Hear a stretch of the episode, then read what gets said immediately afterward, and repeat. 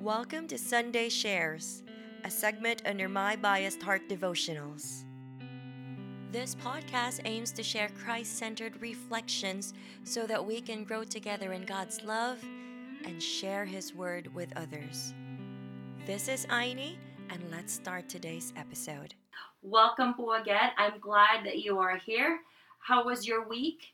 How is your day going along? I know it's been a busy week for all of us, especially na na-lift na po yung, in some parts of the country, na-lift na po yung uh, lockdown and some may be in general quarantine or lockdown or some has been slightly lifted, like dito po, slightly lifted. We're still following social distancing, two meters apart. Hindi pa naman po nire-require yung mask. Alam ko sa ibang bansa nire-require po yon. But regardless of whatever situation you are in, whatever rules you may be following, I know that the Lord will continue to guide you to the path or direction that you need to take as long as we continue to pray and seek His guidance. All right?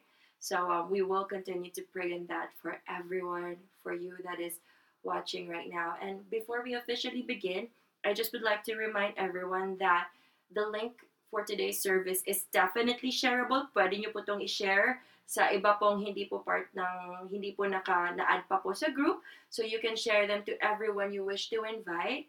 And to everyone who's new, welcome, welcome po sa ating uh, gawain po today.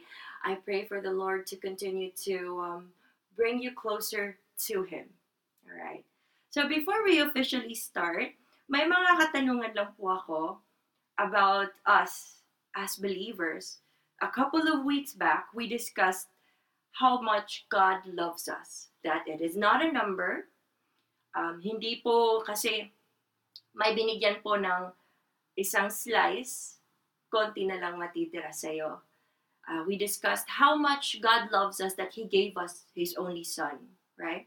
We also discussed that um, hindi po kagaya ng pagmamahal ng isang tao, ang pagmamahal ng Panginoon, na pag may nabigay na po sa isa, sa isang kapatiran, wala na pong matitira sa iyo. Kasi yung pagmamahal ng Panginoon, buong-buong binibigay po sa atin.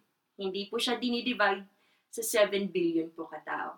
So, going through those thoughts po, alam natin kung gaano po kamahal alam na natin kung gaano po tayo kamahal ng Panginoon. You are infinitely loved by God, right? However, naiintindihan po ba natin ito ng lubos? Kung gaano niya tayo kamahal? So, we will um, discuss further kung gaano po kam- tayo kamahal ng Panginoon na tayo na, na kaya po tayong patawarin sa lahat ng po ng kasalanan natin. And um, gusto ko lang po tanungin, paano po ba natin uh, ini-equate yung pagmamahal ng Panginoon? Paano po ba natin ito uh, ginagamit sa sa anong naintindihan sa kung anong naintindihan po natin? Paano po ba natin to na-apply sa buhay po natin? Also as believers how do we forgive other people? Okay. Kasi pag sinabi po natin mahal natin ang isang tao pag nagkasala po sila or may mga maling nagawa, how are we forgiving them? Right? Also, kasi mahal nga tayo ng Panginoon and as believers, we should also love others. As believers who knows how much God loves us, are we withholding what is not ours to give in the first place? Meron po ba tayong hindi binibigay sa ibang tao na hindi naman sa atin para ibigay in the first place. So, um, as we contemplate on those on those questions, um, yung i-discuss po natin today is Luke chapter 15 verses 11 11 to 32 for today, okay? So, yung babasahin ko lang po is verses 11 to 24. All right. And he said, verse 11, There was a man who had two sons. The younger of them said to his father, Father, give me the share of property that is coming to me. And he divided his property between them. Not many days later, the younger son gathered all he had and took a journey into a far country. And there he squandered his property in reckless living. And when he had spent everything, a severe famine arose in the country, and he began to be in need. So he went and hired himself out to one of the citizens of that country, who sent him into his fields to feed pigs. And he was longing to be fed with the pods that the pigs ate, and no one gave him anything. But when he came to himself, he said, How many of my father's hired servants have more than enough bread, but I perish here with hunger? I will arise and go to my father, and I will say to him, Father, I have sinned against heaven and before you. I am no longer worthy to be called your son. Treat me as one of your hired servants. And he arose and came to his father. But while he was still a long way off, his father saw him and felt compassion, and he and ran and embraced him and kissed him. And the son said to him, Father, I have sinned against you. I have sinned against heaven and before you. I am no longer worthy to be called your son. But the father said to his servants, Bring quickly the best robe and put it on him, and put a ring on his hand and shoes on his feet, and bring the fattened calf and kill it, and let us eat and celebrate. For this my for this my son was dead and is alive again. He was lost and is found. And they began to celebrate. Let us pray. Lord Heavenly Father, thank you so much, Lord God, for granting us another day, Lord God, to hear your word, to understand its meaning, to be able to inculcate it within us, and to be able to obey your words and commands. Lord, allow us to understand, Lord God, what you want us to know today. We lean not on our understanding, Lord God, but of what you will allow us to know and understand. Holy Spirit, we welcome you in our midst. We know that you are working in our hearts and we welcome you. Cleanse our hearts, our thoughts, cleanse our very being right now so that the message that we will hear today will be implanted in fertile ground, in fertile minds, so that we can be walking examples. We can be Christ like in our attitude towards other people so that they will not see us, but see you working through us, Lord God. Lord, it is such a privilege, Lord God, to bask in understanding of the message you want us to hear today, Lord God. Know, Lord God, that we are your humble servants, Lord God. We continue to seek, Lord God, understanding of your message, of your word.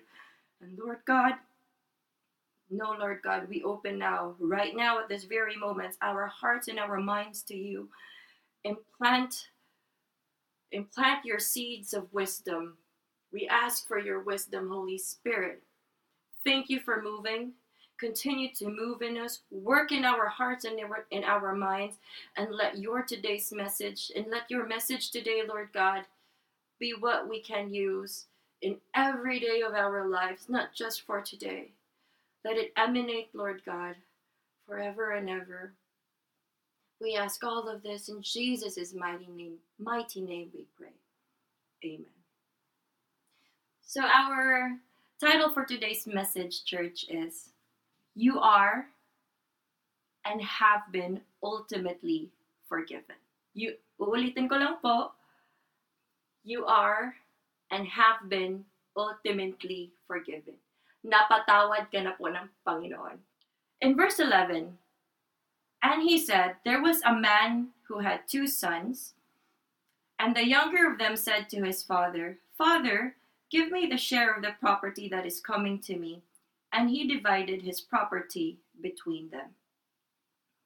Yung first po na point natin is, God gives us freedom. Ganon po tayo kamahal ng Panginoon na nilikha niya po tayo, di ba? Um, even before we were born, meron na pong mga nakalaan na plano yung Panginoon sa atin. However, hindi po siya yung striktong, napaka-striktong uh, ama na kasi siya ang naglikha sa atin, dapat ito lang ang sundin natin. Oo, dapat natin siya sundin, but He still gives us freedom. Free will.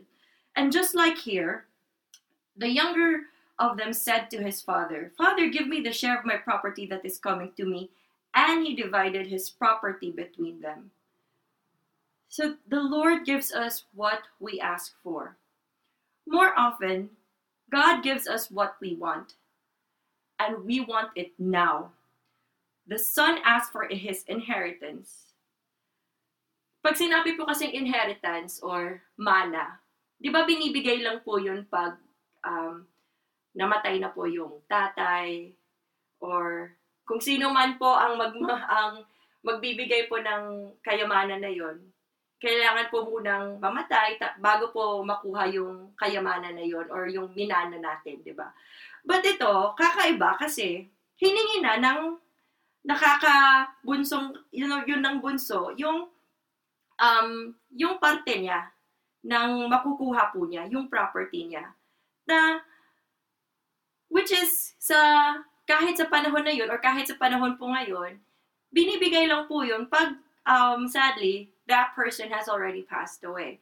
Pero, isa po tong uh, ebidensya na kung ano po yung hinihingi natin ng sa Panginoon, binibigay po niya sa atin ito. And, however, yung gusto po natin, magkaiba po kasi sa kailangan po natin. And we will see that in verses 13 to 14. Not many days later, the younger son gathered all he had and took a journey into a far country. And there he squandered his property in reckless living. And when he spent everything, a severe famine arose in that country, and he began to be in need. So, kinuha po ng son yung lahat ng kayamanan niya umalis siya, at tapos ginastos niya lahat. So, he squandered everything. He lost everything. Di po ba? Sadly po, la, kung iisipin po natin, yung son po, nandun, mayaman, mayaman ang tatay kasi may manang naibigay, may kayamanang naibahagi, di po ba? At naglakas loob siyang umalis. So kung tutusin, iisipin po natin, ano kaya ang wala? Doon na hinahanap-hanap niya. Sometimes we seek pleasure in other things because we're too blinded with what we already have.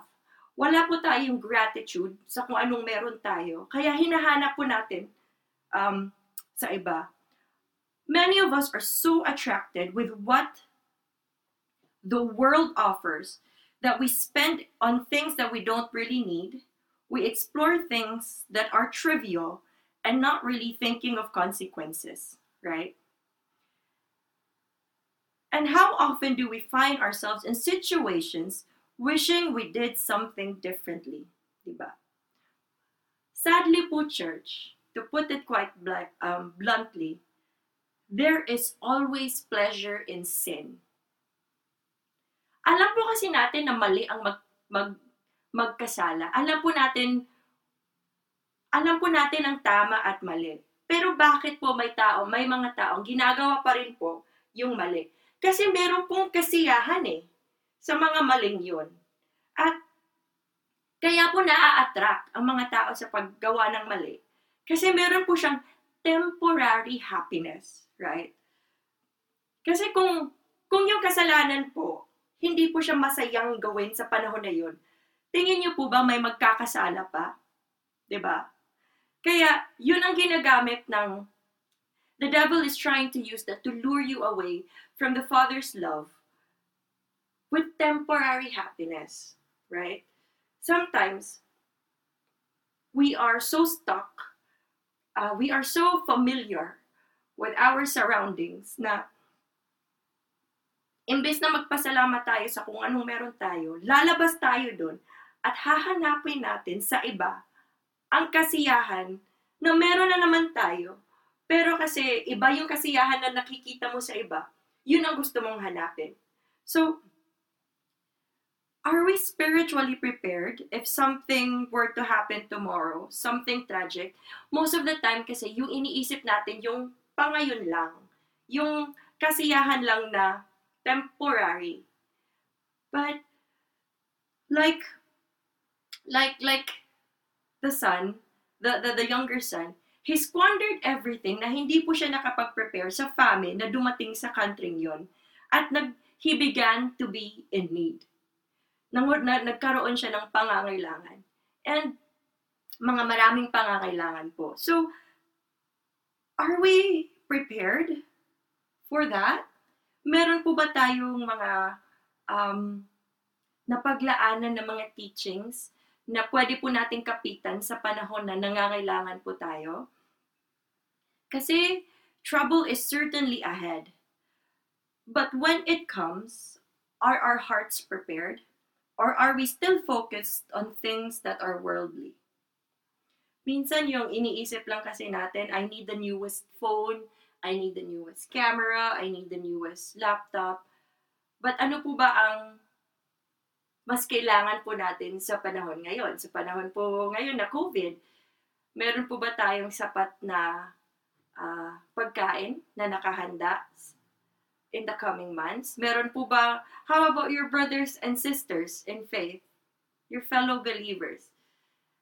Meron po ba tayong pwedeng maitulong sa kanila at this very tragic moment, at this circumstance that's going on around the world? And are we still, or are we still focused on mga pansamantalang kasiyahan po na nabibigay po ng, ng world na ito? Right? So how spiritually prepared are we?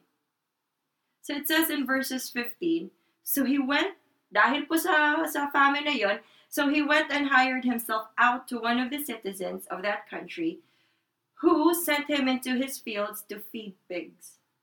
And he was longing to be fed the pods that the pigs ate, and no one gave him anything. So church, are you in a situation na so, sa sobrang mong pangangailangan, ginagawa mo na lang ang pwedeng gawin just to get by on that day. Do not do things out of desperation. Are we acting out of need? Or are we still acting the way Jesus would? Also, we try to do things our way instead of seeking God's help straight away. Minsan kasi, or kadalasan, we lean on ourselves instead of lifting it up and surrendering it to God kadalasan po kasi,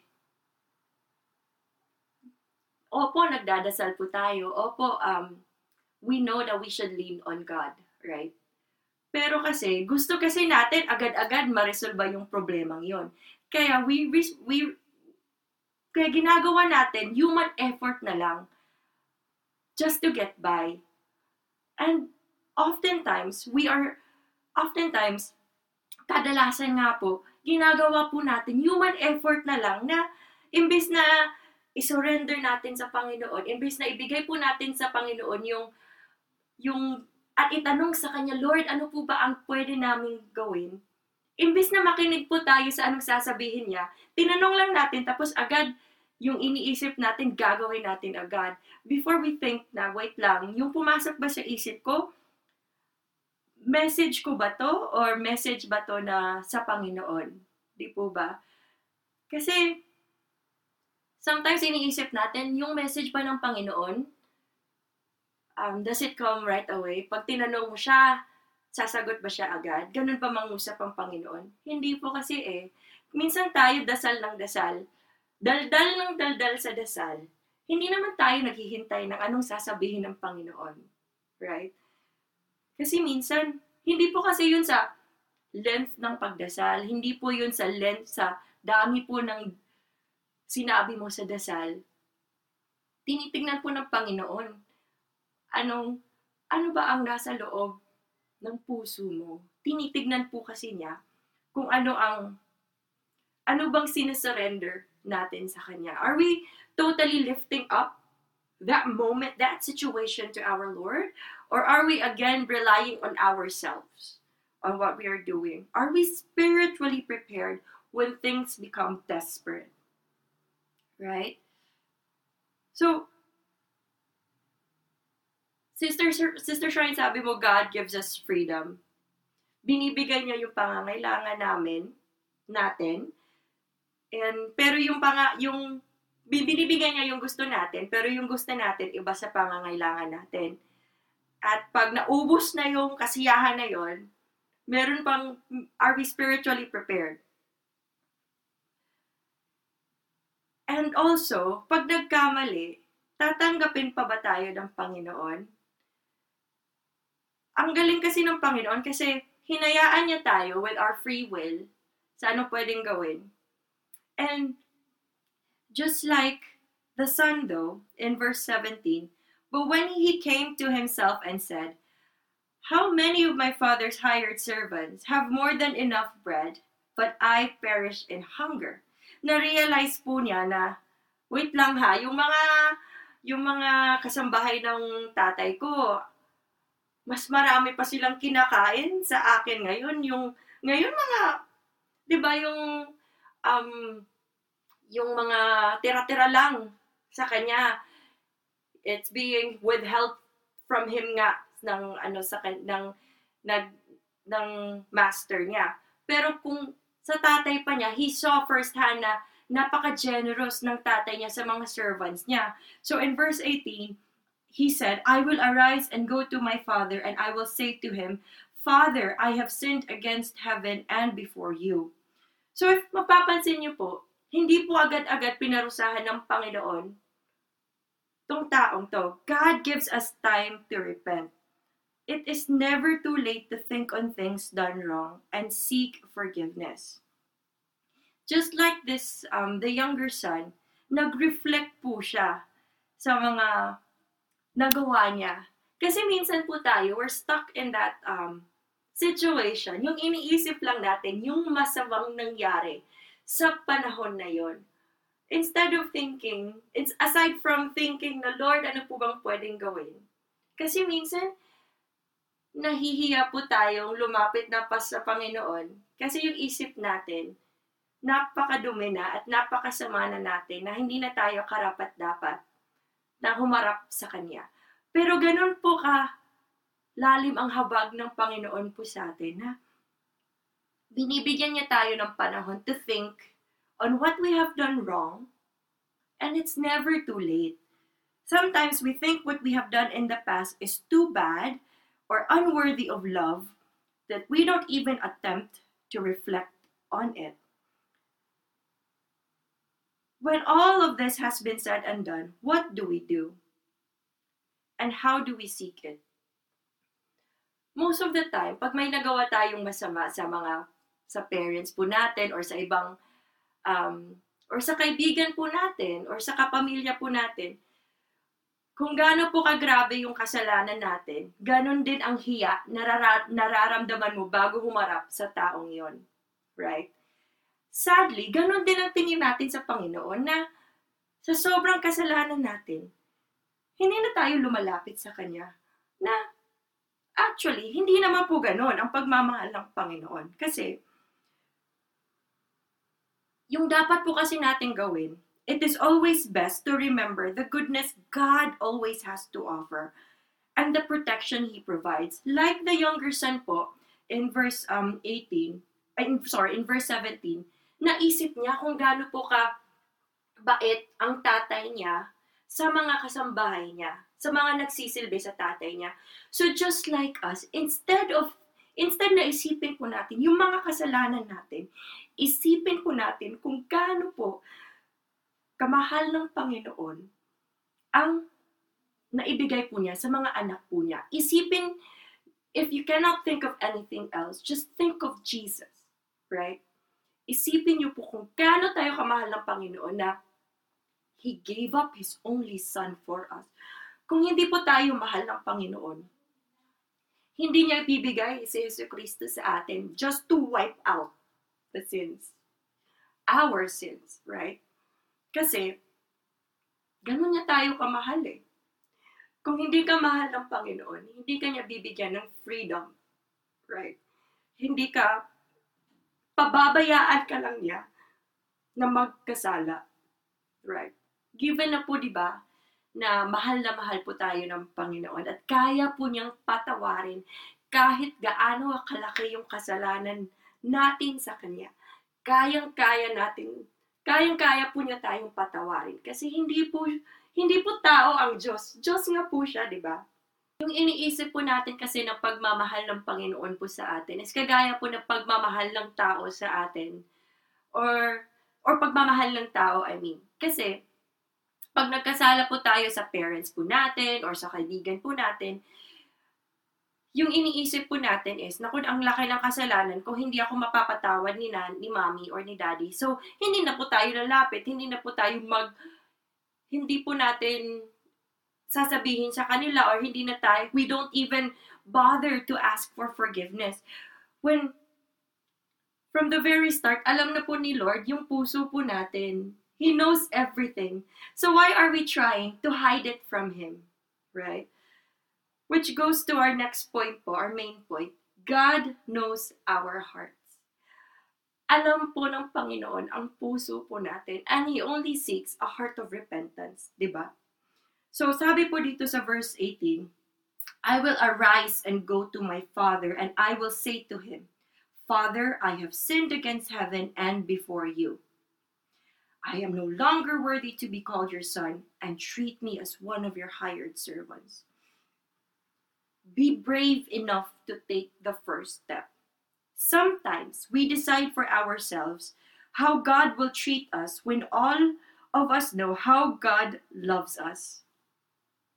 But still, we, lim- we limit what He can do.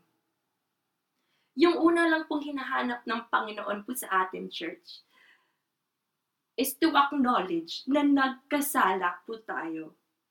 Right? And hindi po enough na I'm sorry. Pero hindi natin ni-lift out sa Kanya or ni-lift up sa Kanya. Because just like this younger son, pwede lang po kasi he would stay there in that country and sabihin niya, sorry po tay. Kasi aanhin mo yung sorry, hindi naman narinig ng taong yun, ng tatay niya.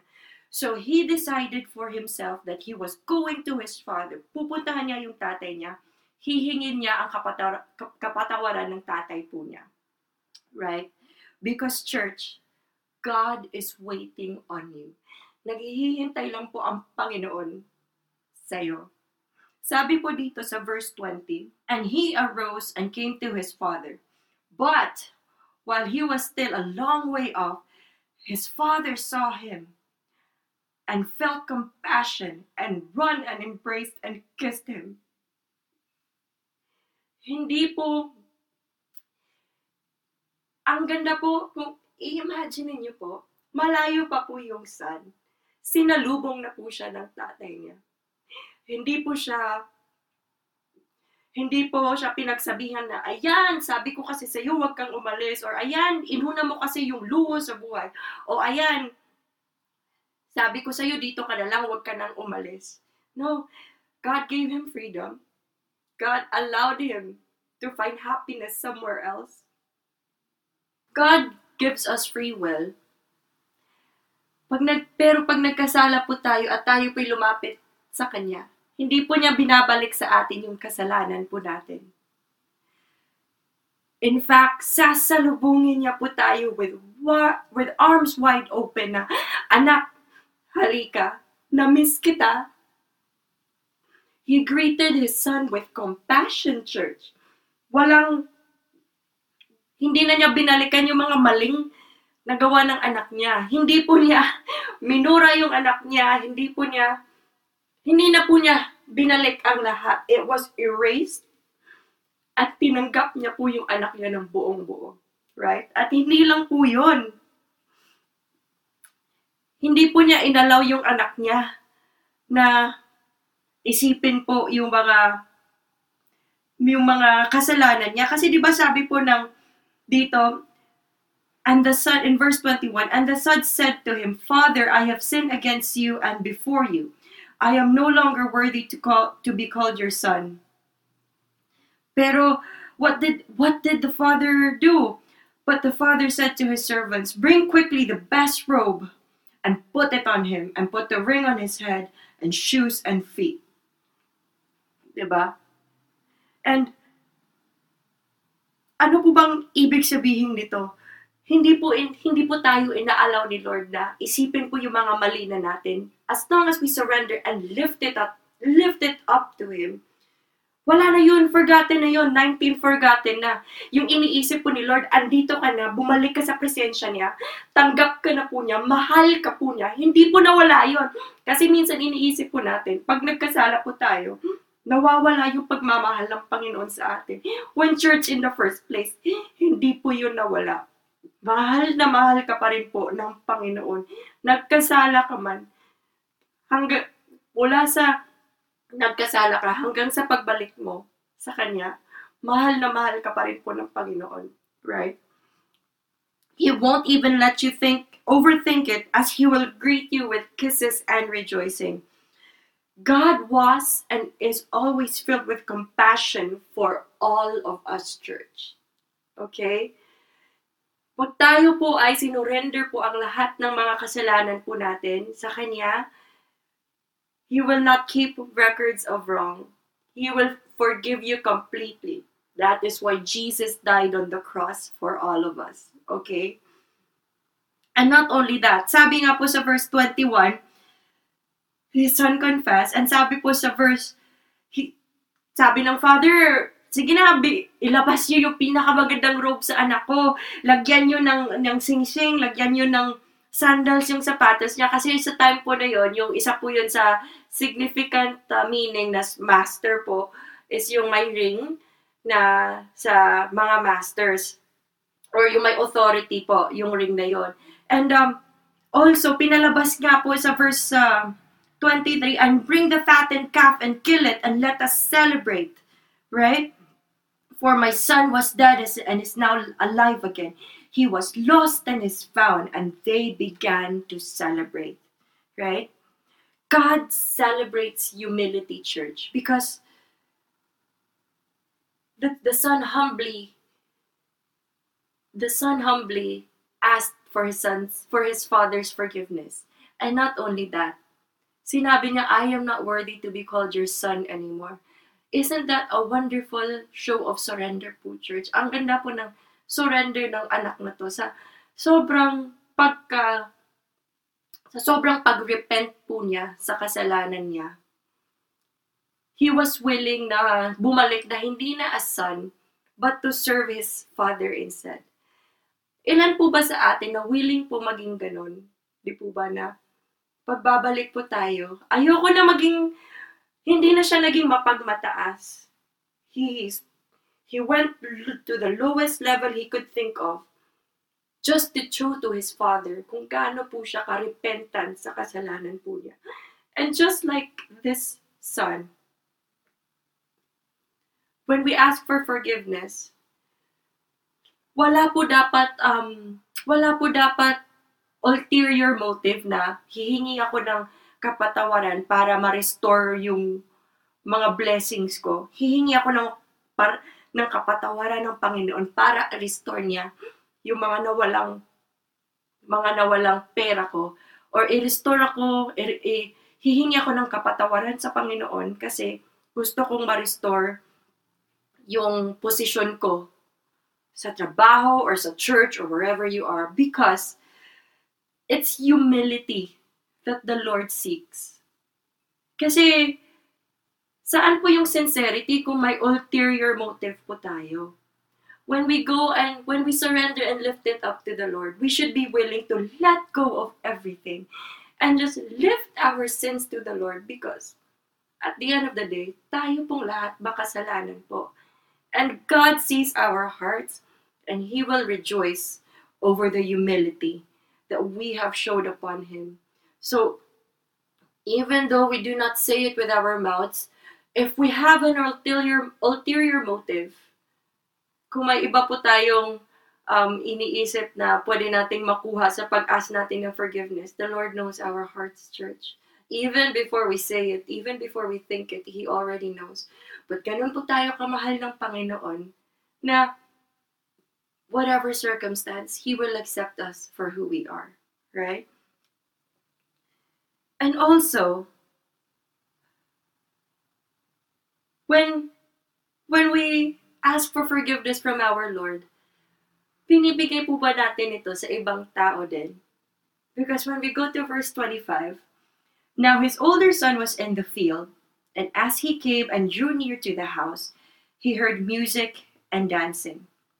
And he called one of the servants and asked what these thing, what these things meant. And he said to him, Your brother has come, and your father has killed the fattened calf, because he has received him back safe and sound. He, uh, in verse 28, but he was angry and refused to go in. His father came out and entreated him. But he, verse 29, but he answered his father, Look, these many years I have served you, and I never disobey, disobeyed your command, yet you never gave me a young goat that I might have, that I might celebrate with my friends. Minsan po kasi church, we decide for ourselves who deserves what. Humihingi nga tayo ng kapatawaran ng, sa Panginoon, pero hindi naman natin to maibigay sa iba. Which is nakakalungkot po. Pag hiningi, hinihingi po natin ang habag ng Panginoon, oo, deserving tayo, oo, I need, I need it. Pero pag ibang tao naman ang nangangailangan ng kapatawaran, tayo, tayo minsan ang nauunang mag-judge sa taong yun. And we shouldn't be that way. We should make room only for love. Because someone just because someone has done something something evil or bad doesn't mean they deserve only punishment. Minsan, siniset po natin yung bar so high for others that they could not reach it. Right? Minsan ang taas ng standards po natin, uy, hindi ko i-invite si sister na to kasi ang napaka makasalanan po niya. Or, naku, hindi ko siya i-invite, drug addict yan dati. Oo, nag-rehab yan, pero naku, ang sama ng, ng past niya. Or, naku, alam mo ba yung ginawa ni brother? Naku, wag nyo nang i-invite yan. Wag mo kasi hindi po karapat-dapat. Naku, church, are we like that? Na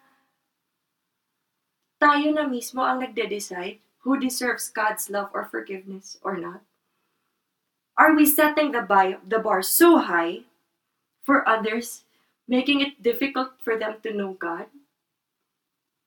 And just like, and are we, tayo ba ang nagiging hadlang para sa ibang tao para mas makilala nila yung Panginoon. Because we should let go of the mentality that we deserve more than someone else. Kasi 'di ba sabi ng older son, ako never kitang dinisobey. Pero hindi minsan hindi mo ako binigyan ng ng um ng young goat mean, most of the time kasi tayo na mismo nagde-decide kung ano ang deserve natin. But church, the grace that God has given us is something we never deserved in the first place. So bakit tayo ang nagde-decide kung ano po yung deserve natin? Kung ano pong karapat-dapat po sa atin at anong karapat-dapat po ng ibang kapatiran po sa atin, di ba? Dapat i-let go po natin yun kasi sabi nga po 'di ba sa Matthew um 6 Matthew 6 chapter 6 verses 14 to 15 Sabi po dito, but if you do not forgive others their trespasses, neither will your Father forgive your trespasses. Most of the time kasi yung atin lang iniisip natin, hindi po natin iniisip yung iba. Kung ano lang po yung deserve natin, yun ang dapat natin makuha. Tapos, pag nakita po natin na uh, na-forgive yun, minsan yung naiisip natin, aba, na-forgive siya, ang laki ng kasalanan niya. Kasi church, again, ganun po tayo kamahal ng Panginoon, na pag tayo po ay nag, once we surrender ourselves completely and in full humility to Him, erase na po yung records of wrong kasi tao lang po ang nagko-collect ng records ng mali. Hindi po ang Lord. The moment we accept Jesus Christ as our Savior, the moment that we humbly lift our sins to our Lord, He forgives us. Erase na yung kasalanan. You start anew. You fresh. You start fresh in the image of Jesus Christ, right? Dapat po natin i-let go yung mentality na paano na naman? Paano ako? ba? Kasi ganun din yung eldest son na paano ako? Hindi naman kita iniwan. Pa, nandito lang ako. Pero, pero bakit mo binigay sa kanya? But what did, what did the, dapat, instead na sinasabi na, paano, paano pa kaya ako mas makatulong? Minsan, yung kapatiran po natin, nasa lowest point na, dinidiin pa natin, di ba? Imbis na isipin natin, paano kaya ako makakatulong? Minsan yung nabibitawang salita is, ayan, buti nga sa'yo na nangyari sa'yo yan. Kasi, hindi ka nakinig. You didn't stay in the right path. Imbis na sabihin natin na, halika, balik ka sa Panginoon kasi mahal ka ni Lord. We are so quick to judge others na we forget na tayo din nagkakasala. Siguro iniisip natin, Naku, hindi, hindi ko yan magagawa. Or naku, never yan mangyayari sa akin. Naku, church, huwag yung bitawan yan. Because habang nabubuhay tayo, hindi sinabi ng Panginoon na hindi tayo magkakaroon ng problema. Yung pinangako lang po niya, nandun siya pag tayo ay nagkaroon ng problema. So, pag yung isang kapatiran po natin ay nalulong sa masamang bisyo or nagkaroon ng or nagkasala, huwag po natin idiin. Huwag po natin huwag po natin ipagtulakan lalo na sila'y magkasala tanungin po natin ng Panginoon, Lord, paano ko po sila matutulungan? Or ano pong pwede kong gawin para matulungan po ang kapatiran pong ito? ba? Diba? Gusto po kasi natin yung atin lang, yung pang sarili lang natin, na hindi naman sa atin yun na ibibigay in the first place. We ask for forgiveness. Oh Lord, I'm sorry. Pero pag yung iba na nagkasala sa atin, hindi natin ma-forgive. So let's also make sure that our hearts are pure na pwede nating maibigay sa iba yung hinihingi natin sa Panginoon. Okay?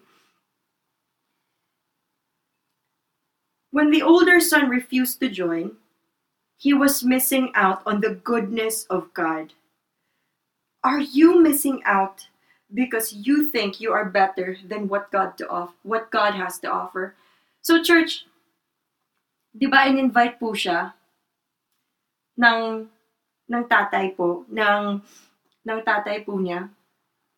Pero siya po ang nag-refuse. Ayaw niyang pumasok.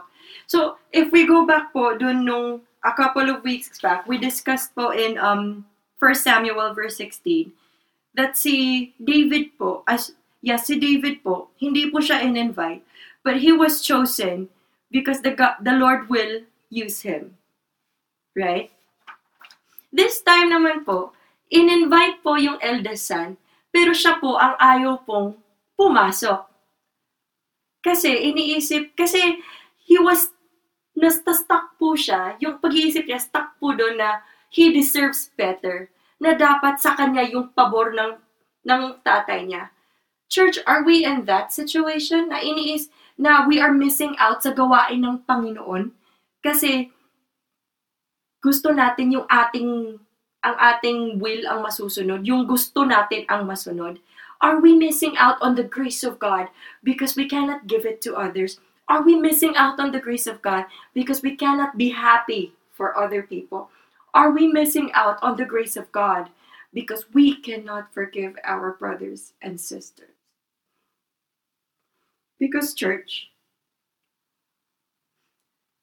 never will we be able to give to others what God has to offer. Okay? Marami po kasing tao na self-righteous na iniisip nila sila na lang ang tama palagi or iniisip natin tayo na lang ang tama palagi. And we should change that mentality. We should change that situation and instead lift it to the Lord and humbly ask for His forgiveness that, Lord, I'm sorry if I have judged others because I am in no position to judge. It is only you, Lord God, who knows their hearts. And at the end of the day, tayo lang po kasi ang nagbi-miss out sa ministry po niya. 'Di ba? Nagkakasiyahan, nagpa-party po sila sa loob, pero itong itong eldest son, ayun nasa gitna, ah, nasa nasa labas. Hindi kuma, hindi eh, sino ba ang nawalan? Hindi, eh, di ba siya? Kasi hindi po siya ang sumama sa loob. So, siya po ang nawalan. Just because yung pride niya po ang pinairal. Or not really pride, pero yung pagiging self-righteous niya na he thinks he deserves more. Are we like that, church? Do we think we deserve more? That we're missing out on the goodness sa gawain ng Panginoon? Minsan po kasi, yung iniisip natin, pag may nag-criticize sa atin, or meron pong nagsabi sa atin ng ganito, or hindi lang nasunod yung gusto natin, minsan iniisip na natin, or um, nagtatampo na po tayo agad, or are we missing out just because hindi nasunod yung nais nating masunod? Kasi gusto natin tayo na lang ang palaging pinapakinggan. But you know what, church? Kahit ganun ang pag-iisip natin, pwede pa rin mabago eh. ba? Diba? And God still extends our invitation as well. Even if he still extends his invitation even though ganun po yung mentality po natin. Verse 29, But he answered his father, Look at these many years I have served you. I have never disobeyed your command, yet you never gave me a young goat that I might celebrate with my friends. But when this son of yours came, who has devoured your property with prostitutes, and you killed the fat and calf, prostitute, you killed the fattened calf for him. And he said to him, verse 31, Son, you are always with me.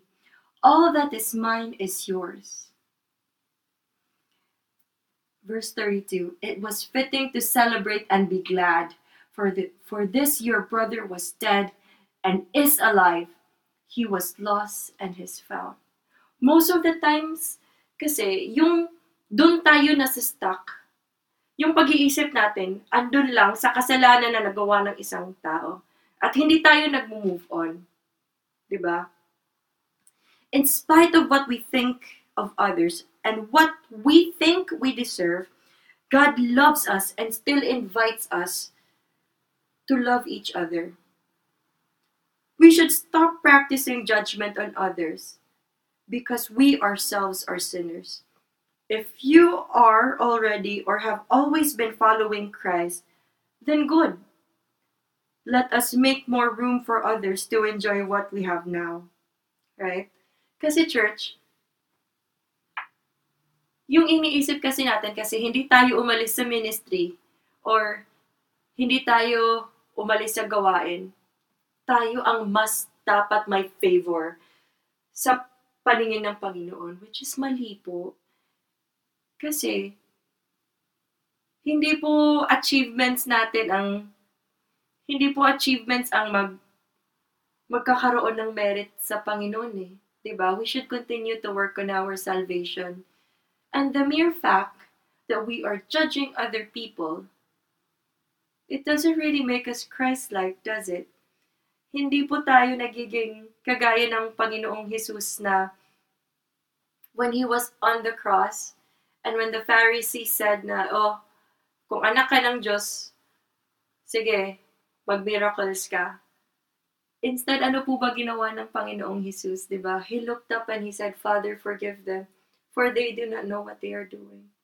Are we practicing what Jesus did, church? That instead of judging, we lift them up to the Lord instead?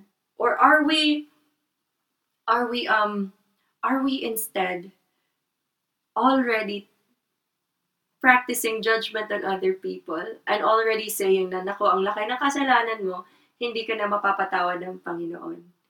Because as believers, church, tayo po dapat ang nangungunang maghikayat ng ibang tao na lumapit po sa Panginoon. Hindi po tayo ang dapat mag-judge sa kanila kasi lahat po tayo makasalanan. Right? Kasi kung meron po tayong kung meron po isa sa atin ang perpekto, edi hindi na po sana namatay si Jesus sa cross 2,000 years ago. Right? We are all sinners. Okay?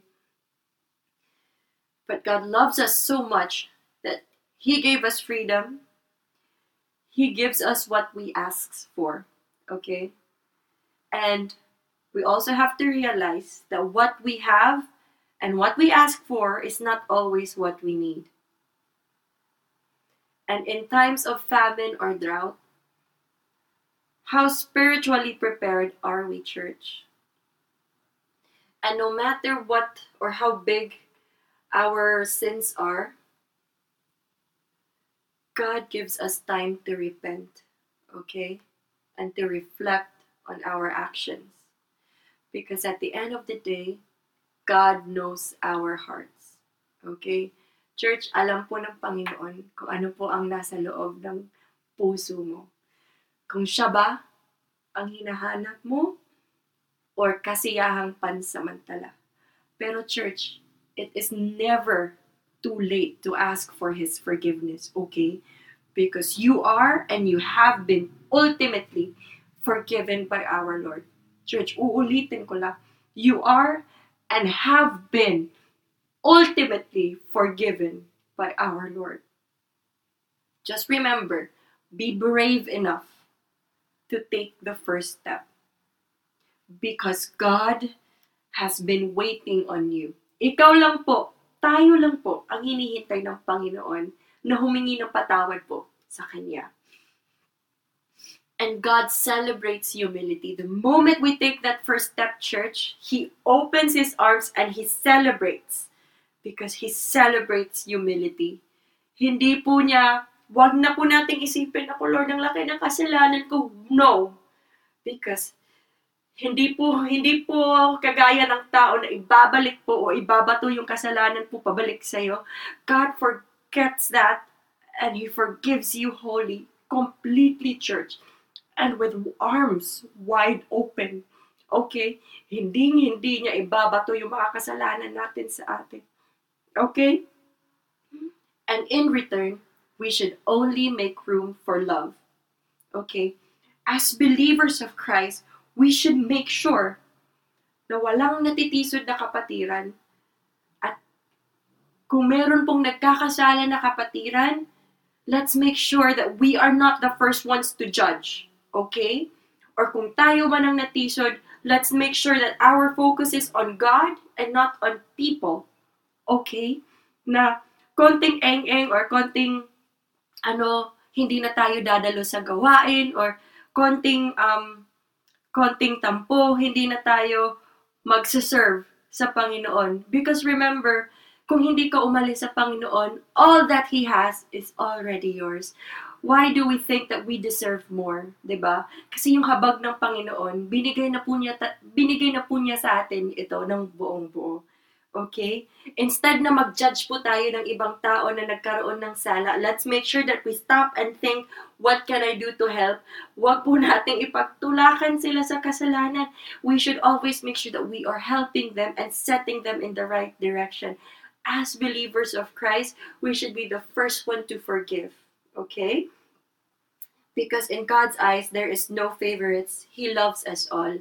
Hindi porke tayo ang may pinakamatagal sa ministry or tayo po ang pinaka or hindi po umalis sa, sa ministry niya, tayo po agad ang dapat na maging favorite. Alisin po natin ang mentality na yon. Tayo pong lahat mahal po ng Panginoon. Okay? Lahat po tayo na forgive na po niya. So paano, bakit po tayo mag-judge ng ibang tao? Okay? Huwag po tayong mag-judge ng ibang mga taong nagkasala kasi tayo po mismo ay nagkaroon ng sala. Pero Jesus wiped that slate clean and He gave us a new start the moment we accepted Him and as the moment we accepted Christ Jesus into our lives. Okay? Church, let's continue to work in our salvation. Okay? Huwag po tayong maging judgmental sa ibang tao kasi mahal po tayo ng Panginoon. Mahal ka po ng Panginoon. Okay? At napatawad ka na po ng Panginoon. You only have to read the Bible from beginning to end to know that gaano po kalaki ng kasalanan mo. Napatawad ka na po ng Panginoon. Okay? Jesus died on the cross to save you, to save me from our sins. Okay? We don't deserve it, but still He did it, church. Ganun po tayo kamahal ng Panginoon. Okay? You are and you have been ultimately forgiven by God. All right? Let us pray. Lord God, Heavenly Father, thank you so much for this beautiful and wonderful message, Lord God. For the promise of forgiveness as long as we surrender it all to you, Lord God. Thank you for letting us understand humility, Lord God, at this very moment, Lord God.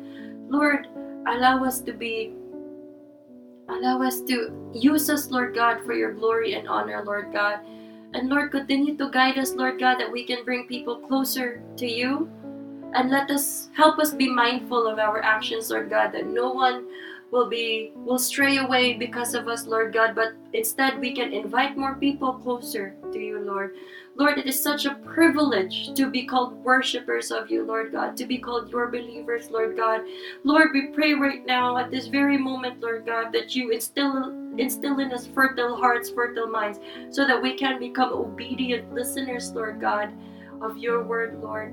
Lord, tunay po, ikaw po ay napaka mapagmahal na Panginoon na kaya mong kaming patawarin sa lahat ng kasalanan po namin. Gaano po kalaki ito.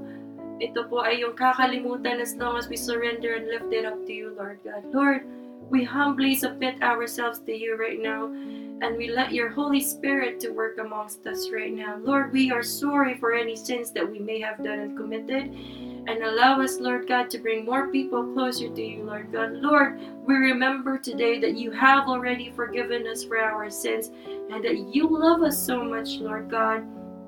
And we surrender, Lord, all our sorrows, all our all our agony, all our sadness, Lord God, and we allow you to replace it with joy and forgiveness and mirth, Lord God. Lord, thank you for your invitation of coming into your ministry, Lord God.